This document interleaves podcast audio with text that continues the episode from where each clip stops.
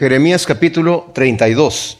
Hemos visto en este libro tremendo del profeta Jeremías que las profecías que viene dando el profeta Jeremías no vienen en un orden cronológico, ¿verdad? Sino que a veces nos está hablando de diferentes reyes y pareciera que ya estamos en el último de los reyes que fue Sedequías y después se, regresa a otro de los reyes, a Josías, y eso va a seguir haciéndolo eh, durante todo el libro. Aquí estamos en un momento en donde estamos con el rey Sedequías, ya al final del reinado de Sedequías, en un año más, aquí vamos a ver que Babilonia va a conquistar la ciudad de Jerusalén. Ya la tienen sitiada en este momento. Ustedes saben que Nabucodonosor pues conquistó Egipto, conquistó a Siria, conquistó pues toda la región ahí.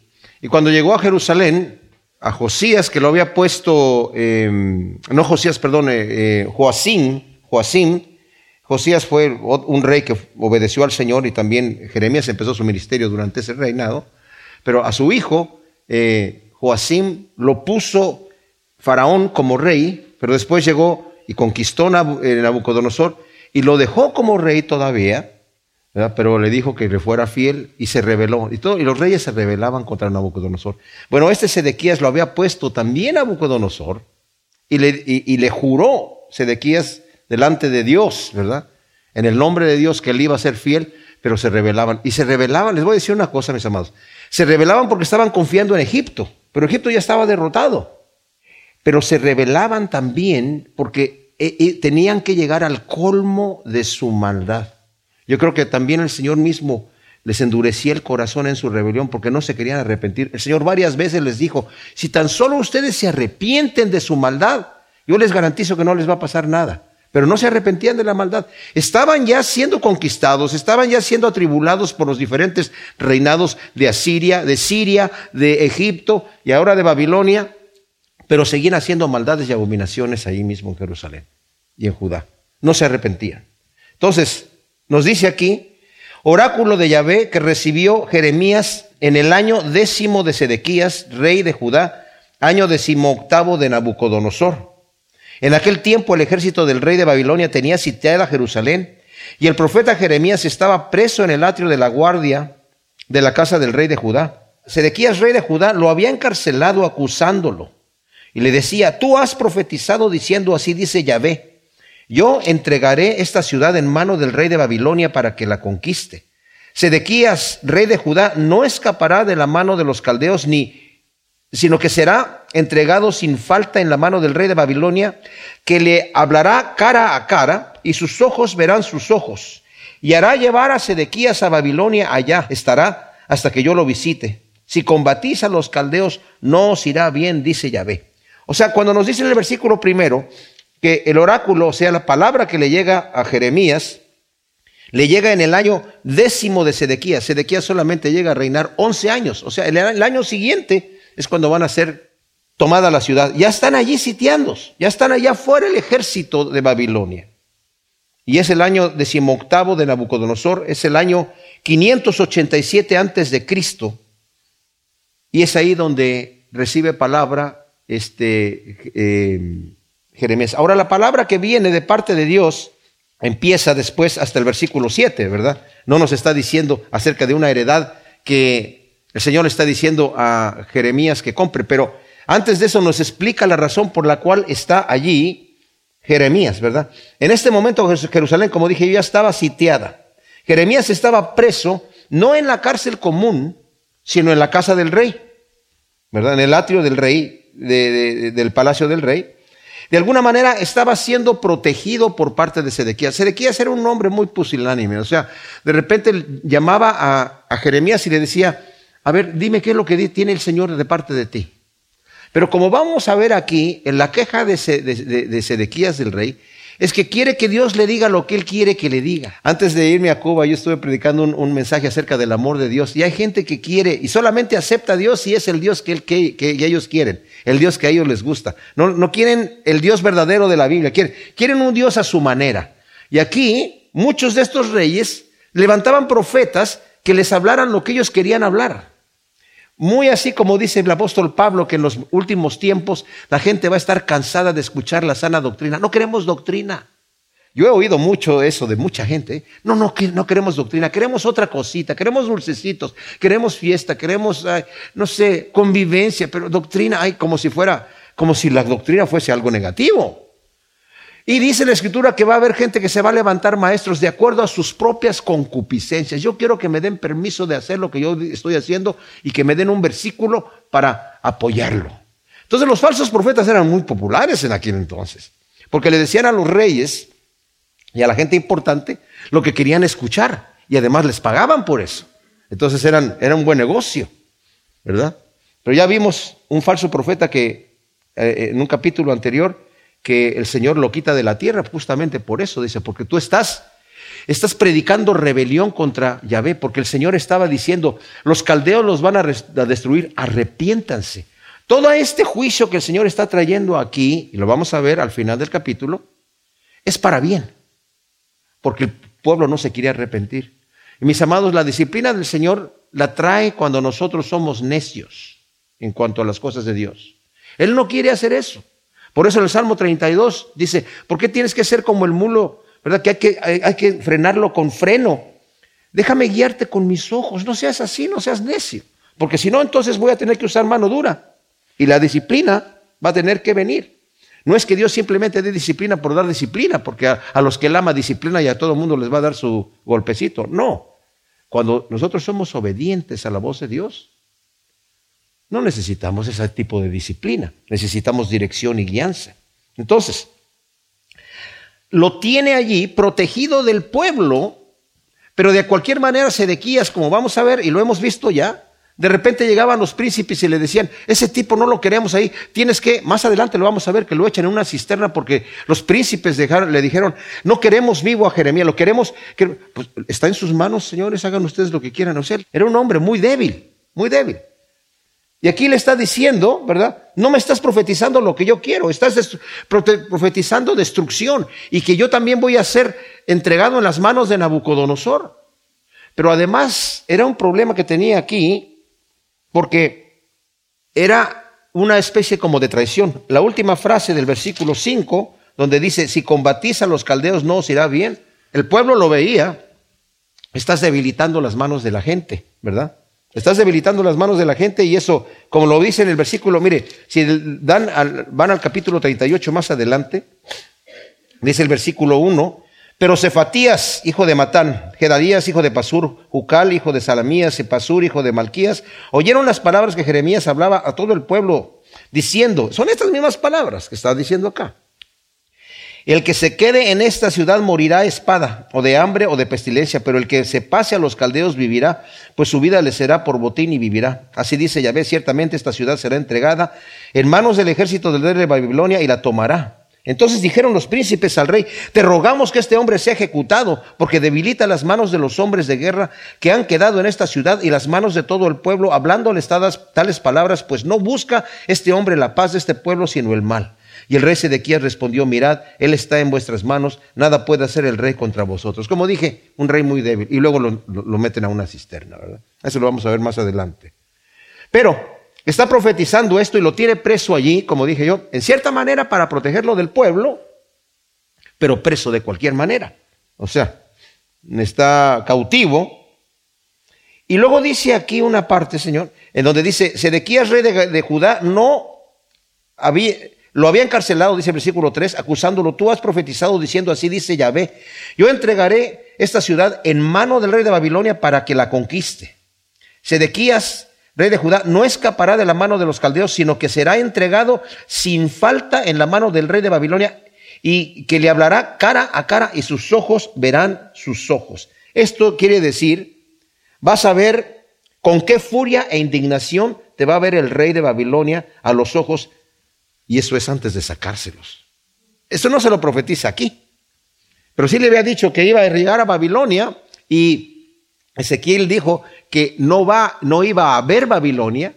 Entonces pensaban algunos que se estaban contradiciendo los dos profetas, porque decían que iba a ver los rojos del rey de Babilonia y luego iba a entrar a Babilonia, pero no la iba a ver. Pero no la iba a ver porque después de que ve los ojos del rey de Babilonia, el rey lo juzga y le dice, eres un traidor, eres un malvado traidor y le degolla a sus hijos y a sus amigos delante de él.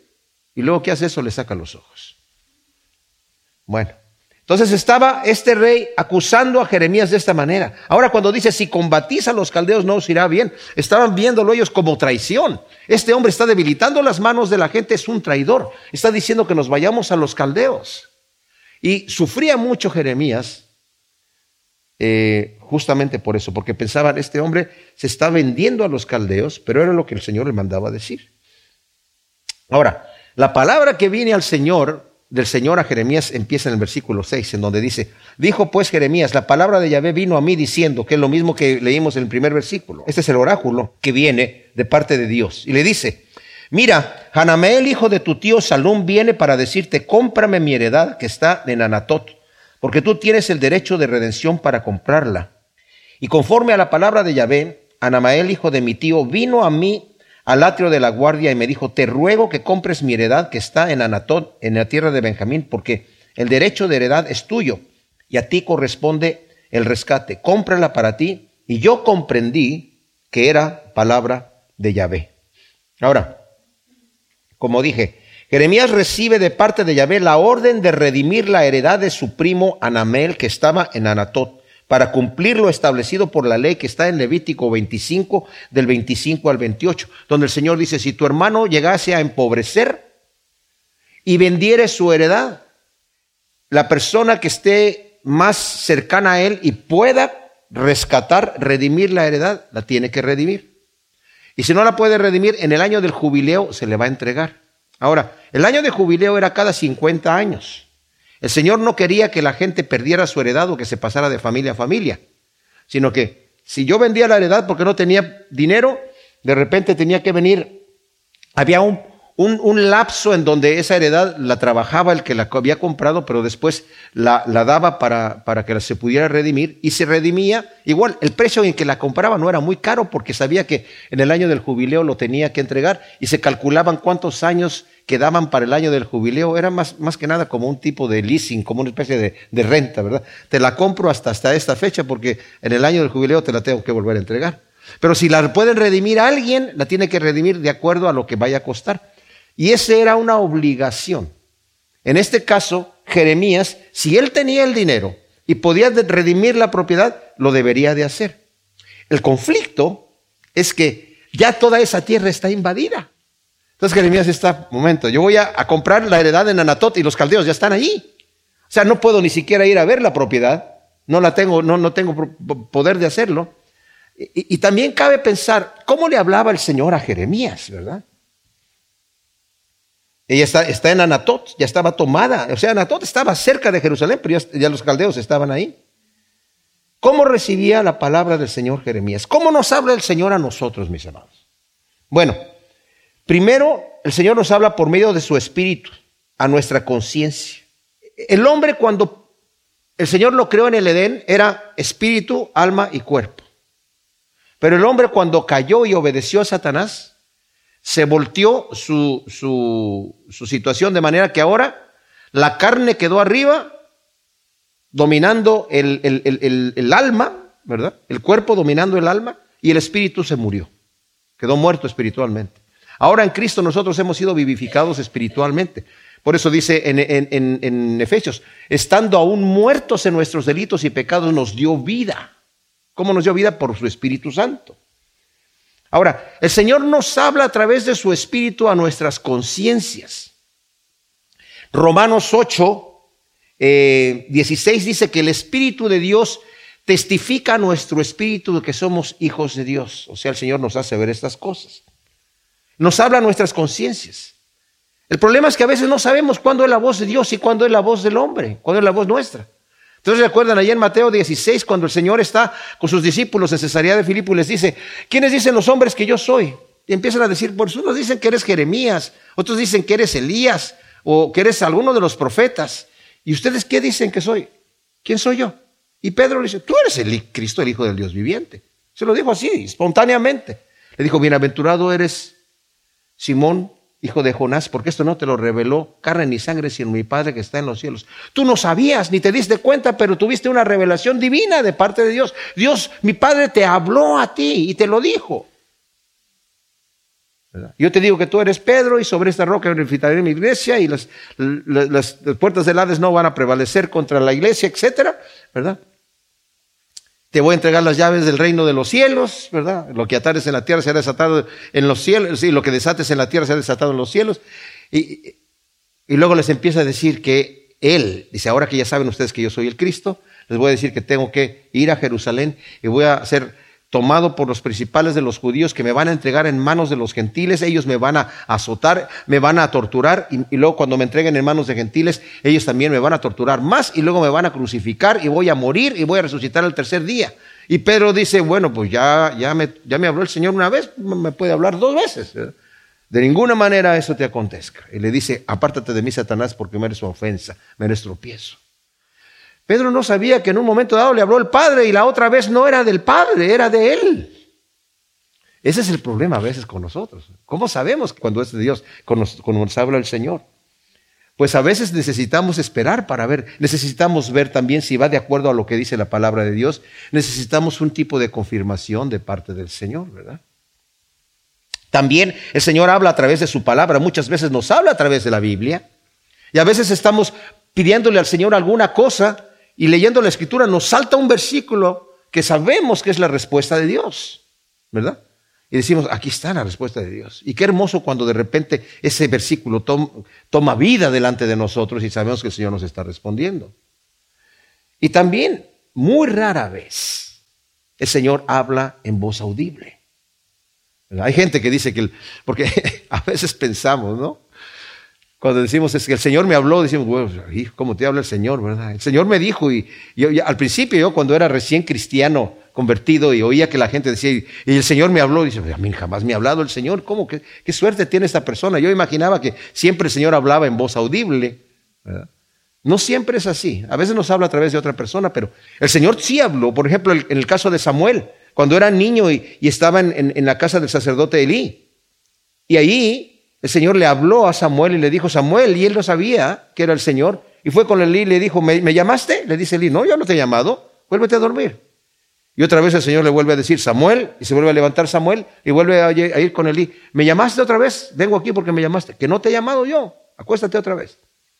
Y otra vez el Señor le habla la tercera vez, Samuel, y se vuelve a levantar y le dice, me volviste, me llamaste ahora sí. Y entonces Elí se dio cuenta y dice, mira, yo no te llamé, vuélvete a acostar y si te vuelve a llamar, dile, heme aquí, tu siervo escucha. Heme aquí, Señor. Y el Señor vuelve a llamar a Samuel y le dice, heme aquí, estoy escuchando. Y el Señor ya le da el mensaje que le va a dar. O sea, pero como dije yo, muy rara vez nos habla el Señor de esta manera. Ahora, pareciera, pareciera que de alguna manera, no sabemos de qué manera le llegó a Jeremías la palabra de Dios, de compra la heredad. Muy probable fue audible. Muy probable fue una eh, eh, intención en su corazón, algo que sabía que tenía que hacer. Pero lo interesante es que dice, le dijo, Anamel, hijo de tu tío Salún, viene para decirte, cómprame mi heredad que está en Artón, porque tú tienes el derecho y la redención para comprarla. Y luego dice, conforme a la palabra de Yahvé, Anamel, hijo de mi tío, vino a mí al atrio de la guardia me dijo, te ruego que compres mi heredad que está en Anatot, en tierra de Benjamín, porque el derecho de heredad es tuyo y a ti corresponde comprarla. dice, y entonces comprendí que era palabra de Dios. O sea, él se tenía que asegurar. Y eso es muy correcto para nosotros, mis amados. Que nos aseguramos cuando nos está hablando el Señor. Es un grave error tomar eh, a, veces, a veces hay personas que profetizan a otras personas lo que les va a suceder. Y la persona, yo he visto en muchas eh, eh, situaciones, por error, por ignorancia, se entregan a, hacer aquello que, les fue profetizado sin que, realmente haya sido de Dios a veces, ¿verdad? Entonces, si las cosas, si, si alguien me profetiza, si yo recibo algo que creo que es del Señor, pero no estoy muy seguro, tengo todo el derecho de decir, Señor, necesito estar seguro. Como Gedeón, ¿verdad?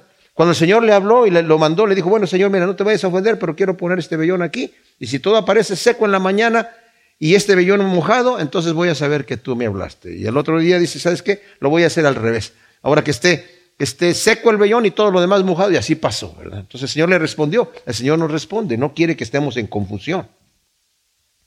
Compré pues la heredad de Amael hijo de mi tío, la heredad que estaba en Anatot, y le pesé el dinero, 17 ciclos de plata. Ahora podemos decir, wow, está muy barato el, el precio, claro, ¿verdad? El precio está muy barato porque tal vez la heredad, en ese tiempo no había mucho dinero y las tierras no valían nada, porque ya estaban los caldeos allí, ¿verdad? Y era lo que valía. dice, pero em, escribí el contrato, lo sellé, lo hice certificar con testigos y le pesé el dinero en balanza. Tomé luego el contrato de venta, tanto el sellado, según el derecho y costumbre, como la copia abierta, y di la escritura de propiedad a Baruch, hijo de Nerías, hijo de Masaías, delante de Anamel, el hijo de mi tío, y delante de los testigos que habían suscrito la escritura de propiedad, delante de todos los judíos que estaban sentados en el patio de la cárcel. O sea, aunque él está preso, vienen estos testigos y como dije, no, no estaba preso, digamos, en cadenas, estaba en el atrio de la casa del rey. No estaba en la, la cárcel normal, pero de cualquier manera su libertad, no podía andar en la, en la ciudad. Hasta cierto punto estaba siendo protegido, les digo por qué. Afuera había un caos en, en este momento en Jerusalén.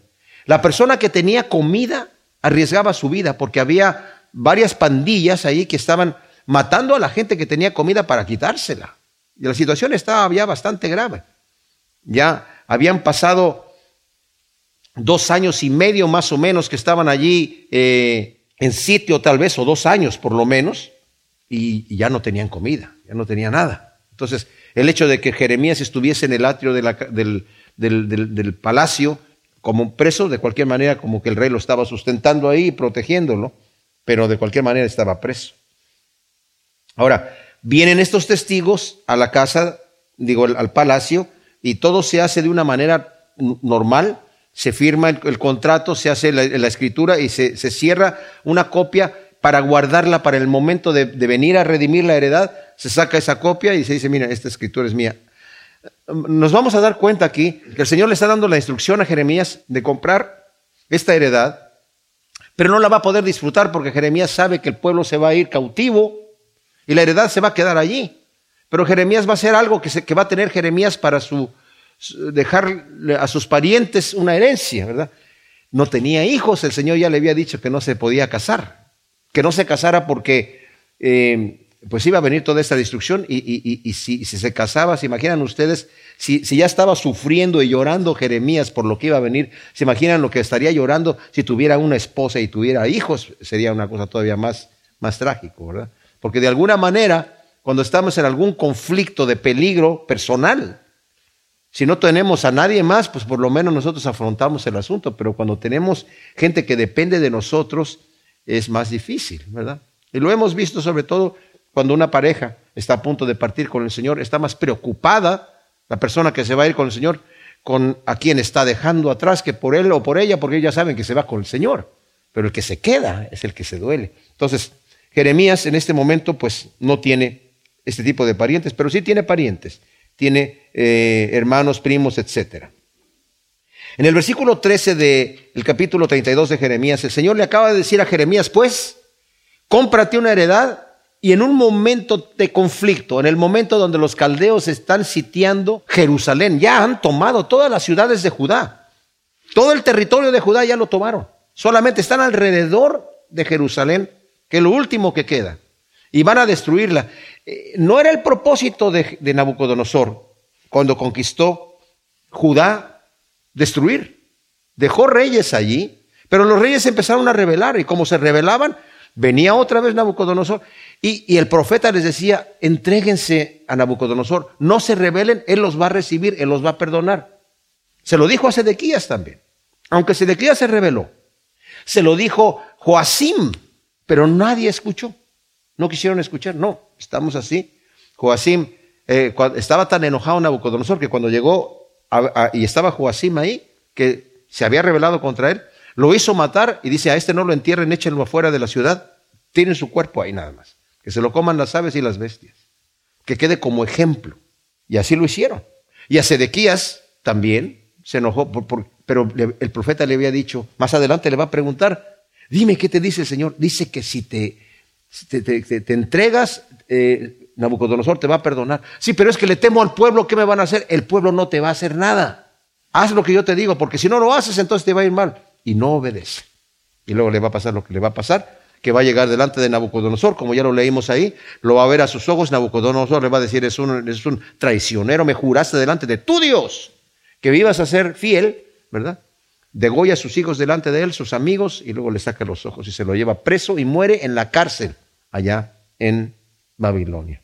Entonces, le ha dicho el Señor a eh, Jeremías que compre una heredad. Esto tiene un símbolo, que lo vamos a ver inmediatamente aquí. No solamente compra la heredad, porque a ti te corresponde comprar la heredad de, un pariente que, que, de su primo, ¿verdad?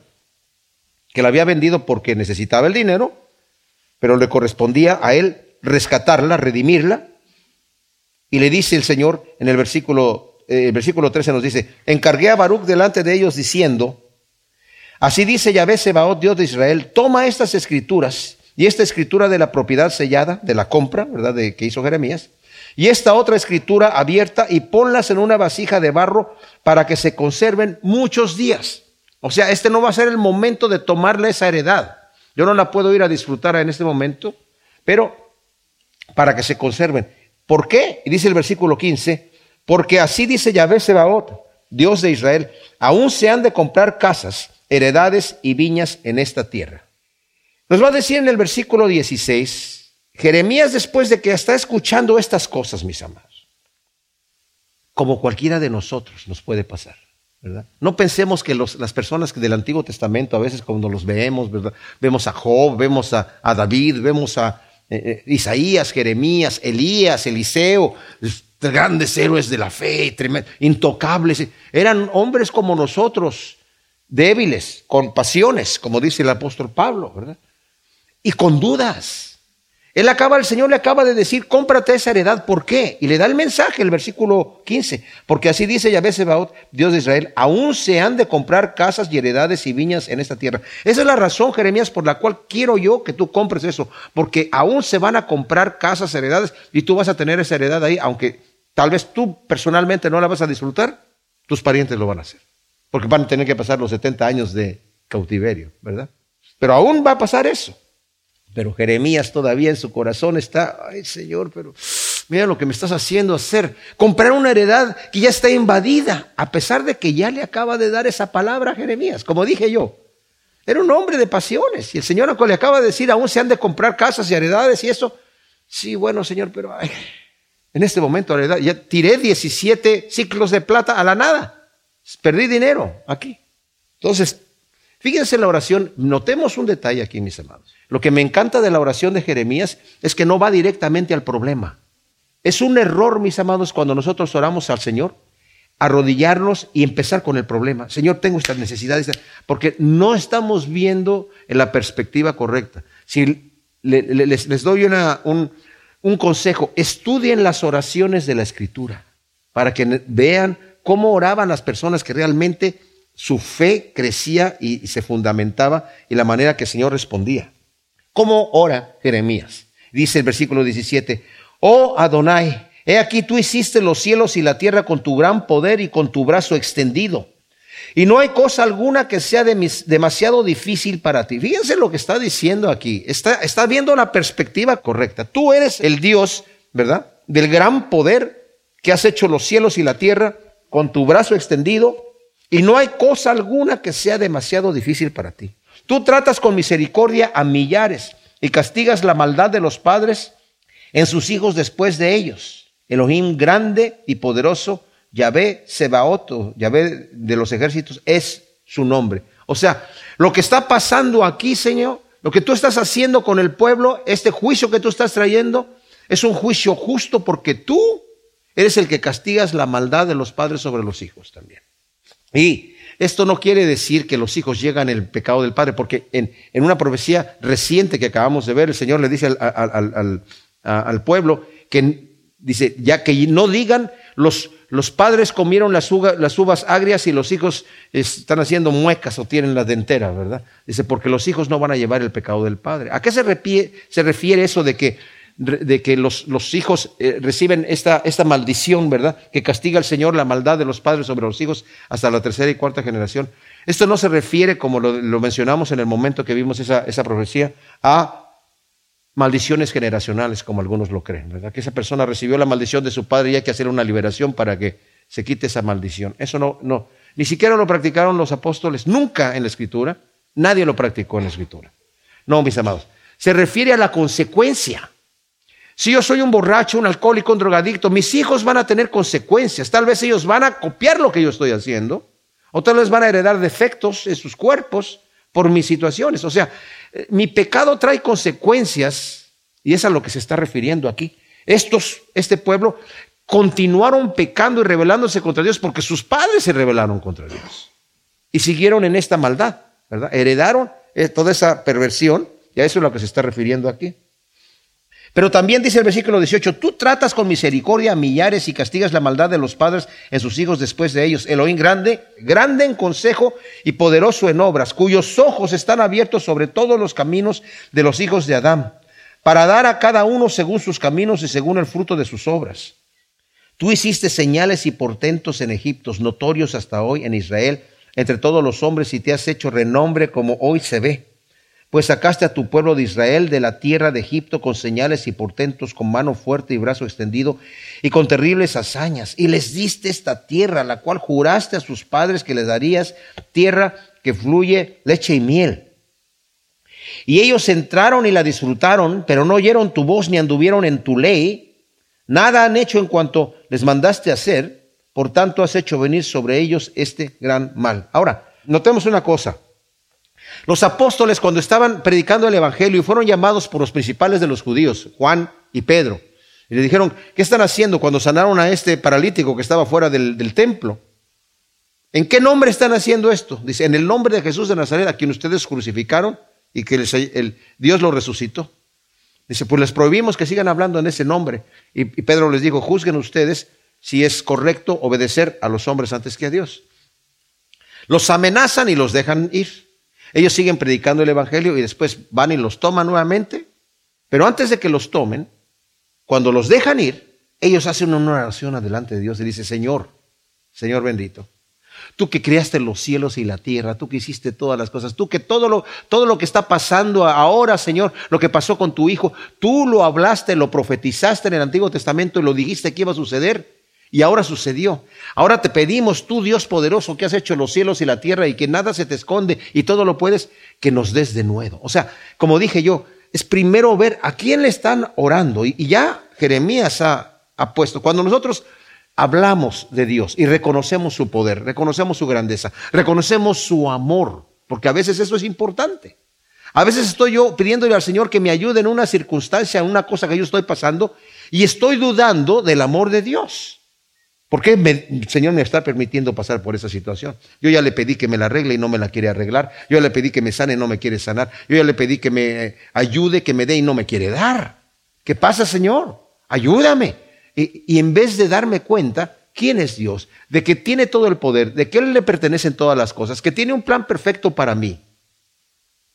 Y nuestra oración debería ser más bien como la oración que hizo el Señor en Getsemaní.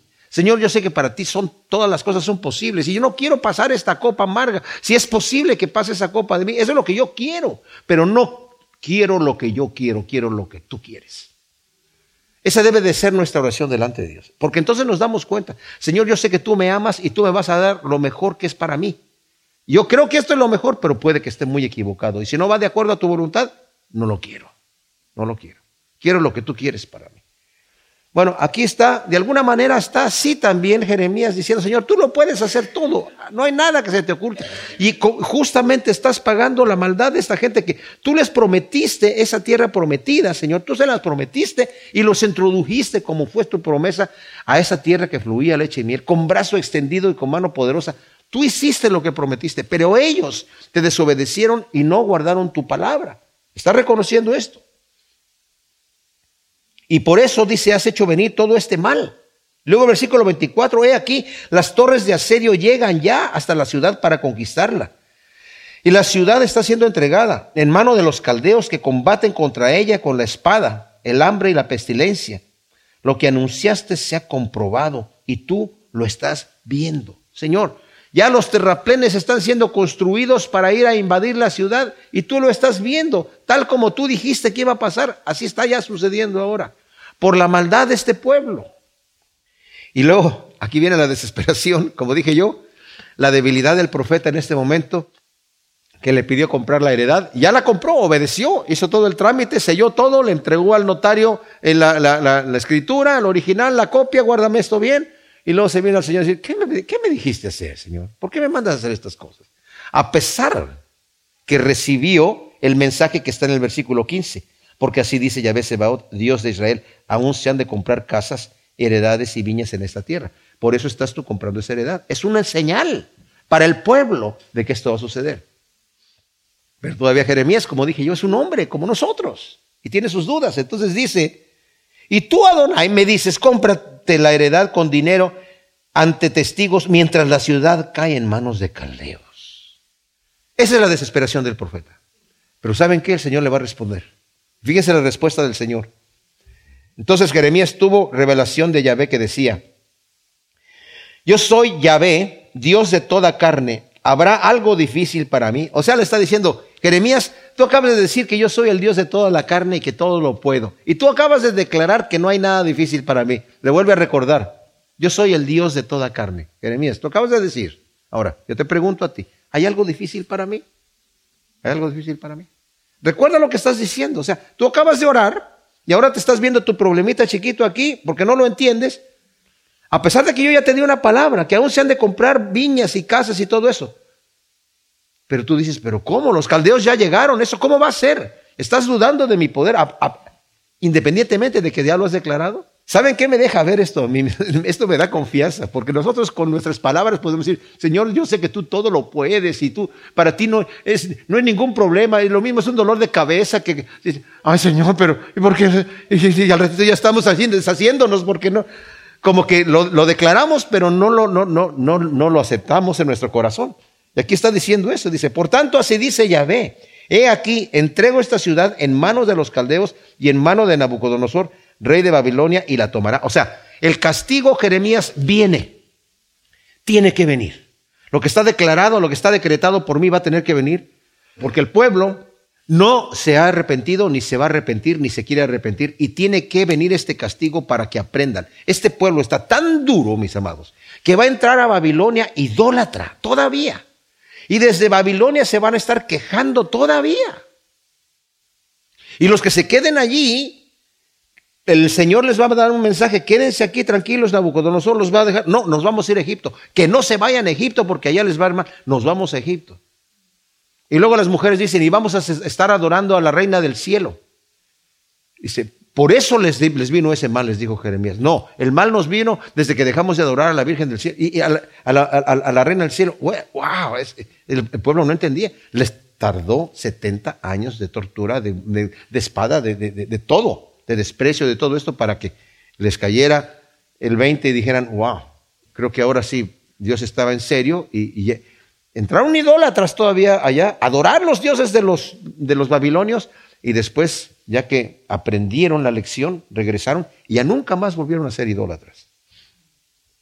Entonces, dice, la va a tomar. Y los caldeos que atacan esta ciudad vendrán y le prenderán fuego y la quemarán, así como las casas en cuyas azoteas ofrecían el incienso a Baal y derramaban libaciones a dioses ajenos para provocarme a ira. Porque los hijos de Israel y los hijos de Judá no han hecho sino lo malo ante mis ojos desde su juventud. Ciertamente los hijos de Israel no han hecho más que provocarme a ira con la obra de sus manos, dice Yahvé. Ahora, fíjense que está diciendo que en sus azoteas ofrecían incienso a Baal y derramaban libaciones a dioses ajenos. Por eso dice el Señor, le van a prender fuego. ¿Sabían ustedes que hay excavaciones ahorita en, Jerusalén en donde hay una grandísima capa de cenizas de esta época, mis amados? Y se han encontrado reliquias, ¿verdad? objetos que habían en las casas, había infinidad de estatuas de ídolos pornográficas, que eran lo que usaban ellos para sus adoraciones, porque era un pueblo muy perverso, muy idólatra, y dice el Señor, en sus propias azoteas estaban haciendo estas cosas. Entonces, ahora el juicio viene porque siguen haciendo eso, todavía están allí padeciendo la invasión de los caldeos, pero todavía están en su maldad. E, e, es parecido como cuando el Señor va durante la tribulación, la gran tribulación que va a venir acá. Todas las plagas que van a venir, la, gente dice que se va a querer eh, ocultar, ¿verdad? Que caigan rocas sobre nosotros y ocúltenos de la ira de aquel que está sentado en el trono. Pero aún así no se arrepienten, le levantan la mano y blasfeman su nombre. ¿Verdad? Increíble. Entonces dice aquí, pues desde, su juventud, dice, o sea, desde que salieron de Egipto, inmediatamente hicieron un becerro de oro y empezaron ahí con sus fiestas eh, perversas, ¿verdad? Pues desde el día que edificaron esta ciudad hasta hoy, fíjense lo que dice el Señor aquí, ha sido para mí causa de ira y furor al extremo de tenerla que quitar de mi presencia. Esta ciudad, por toda la maldad que cometían israelitas y judíos, irritándome todos los con sus, reyes y sus príncipes, con sus sacerdotes y profetas, los judíos y los moradores de Jerusalén, Desde los reyes, los príncipes, los profetas, los sacerdotes, todo el pueblo me irritaron a ira constantemente. Todos los moradores de Jerusalén y todo Judá. Y me dieron la espalda y no la cara, y aunque les enseñaba madrugando y sin cesar, no escucharon ni, ni escarmentaron. Antes emplazaron sus abominaciones en la casa en la cual es invocado mi nombre y la profanaron. Mis amados, metían sus ídolos perversos y pornográficos a la casa de Dios. Impresionante, impresionante. El lenguaje que utiliza en el hebreo es bastante duro, ¿verdad? Bastante fuerte. El Señor diciendo, ustedes están, eso me lo pusieron en las narices aquí, dice el Señor. Esas abominaciones, como aquí está, ¿verdad? Es en la casa de donde dije yo que iba a ser mencionado mi nombre, ¿verdad? Invocado mi nombre. Edificaron lugares altos a Baal en el valle de bin y ahí hicieron pasar por fuego a sus hijos e hijas en honor de Moloch, cosa que yo no les mandé ni me cruzó al pensamiento que pudieran haber hecho tal abominación para hacer pecar a Judá. O sea, como era una sociedad muy promiscua sexualmente y en sus adoraciones hacían ese tipo de perversiones también, había un montón de, de bebés que no eran deseados. Y esos bebés los pasaban por fuego.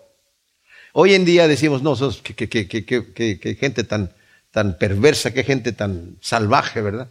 Nosotros somos ya muy más sofisticados.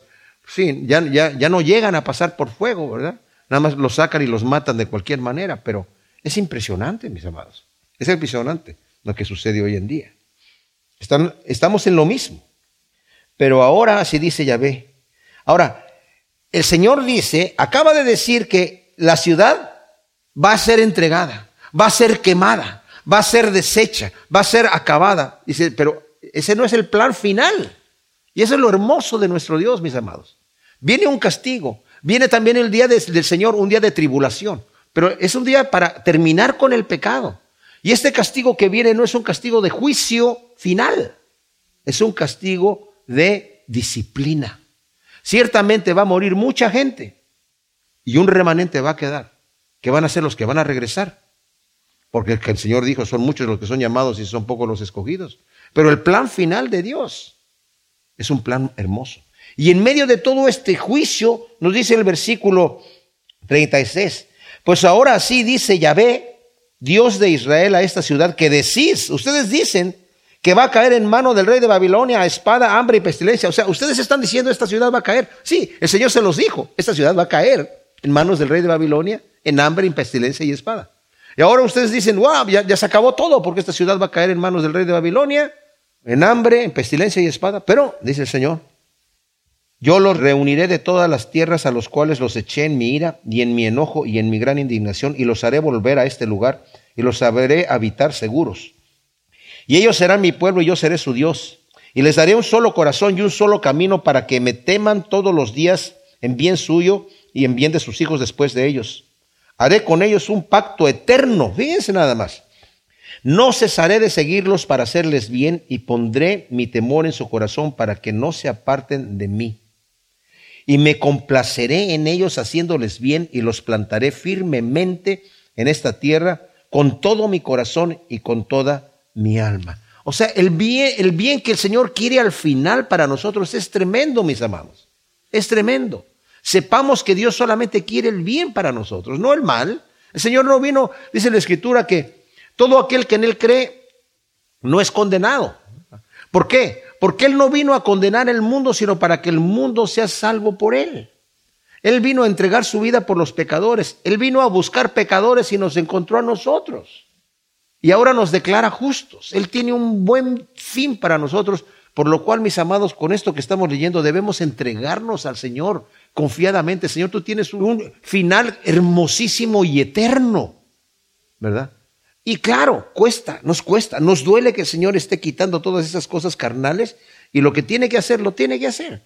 Entreguémonos en, entre más dóciles seamos nosotros entregándonos en las manos de Dios, menos dolor vamos a tener en la disciplina que el Señor tiene que aplicarnos, ¿verdad? Así dice Yahvé, de la manera que traje sobre este pueblo todo este gran mal, así traeré sobre ellos todo el bien que he prometido acerca de ellos. Y se comprarán campos, Jeremías, en esta tierra que decís que está desierta, sin hombres ni bestias y entregada en manos de los caldeos. Ustedes dicen, esta tierra ya quedó, ya acabó. ¿Hay alguna cosa difícil para mí? Le está diciendo Jeremías. La palabra ya vino a ti. Se van a comprar casas. Yo te estoy diciendo que todavía se van a comprar. Esta tierra que dices tú se quedó sin bestias, sin hombres, sin nada. Pues todavía dice, se comprarán campos por dinero y se harán escritura y se sellarán ante testigos en la tierra de Benjamín y en los contornos de Jerusalén, en las ciudades de Judá, en las ciudades de la serranía, en las ciudades de la Cefelá, en las ciudades del Negev, donde yo haré regresar sus cautivos, dice Yahvé. O sea, todo esto es para bien y yo los voy a regresar y van a volver otra vez a comprarse sus heredades, a tener la abundancia y la prosperidad y la bonanza que tenían antes, porque yo los voy a bendecir. Y esto que está pasando es para corregirles el mal y la destrucción y la perversión en la cuales ustedes están viviendo. Mis amados, todas las cosas ayudan para bien a los que amamos a Cristo Jesús, ¿verdad? Así que dejémonos en las manos de Dios para que el Señor finalice la obra. Él está trabajando en nosotros para presentarnos delante del Padre sin mancha y sin arruga. Gracias Señor te damos por tu palabra. Te pedimos que siembres estas semillas en nuestro corazón y que produzcan su fruto al ciento por uno en el nombre de Cristo Jesús. Amén.